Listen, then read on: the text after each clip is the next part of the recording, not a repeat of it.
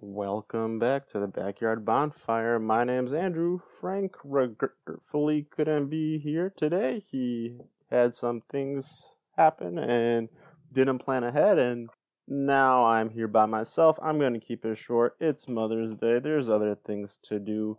I just wanted to let you folks know that we are once again letting you down when it comes to recording an episode. We'll get back on track soon enough. Um, with that being said, I'm going to leave you with this closing thought, something to carry on to your conversations in the future. Text a friend, ask them what they think um, in regards. But here, here's my cl- opening and closing thought intersections, traffic intersections, are poorly designed. And that is something I will stand by for a long time.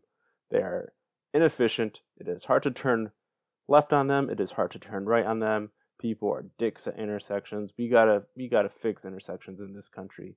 Uh, that's all I got for you folks. Thank you and have a good night.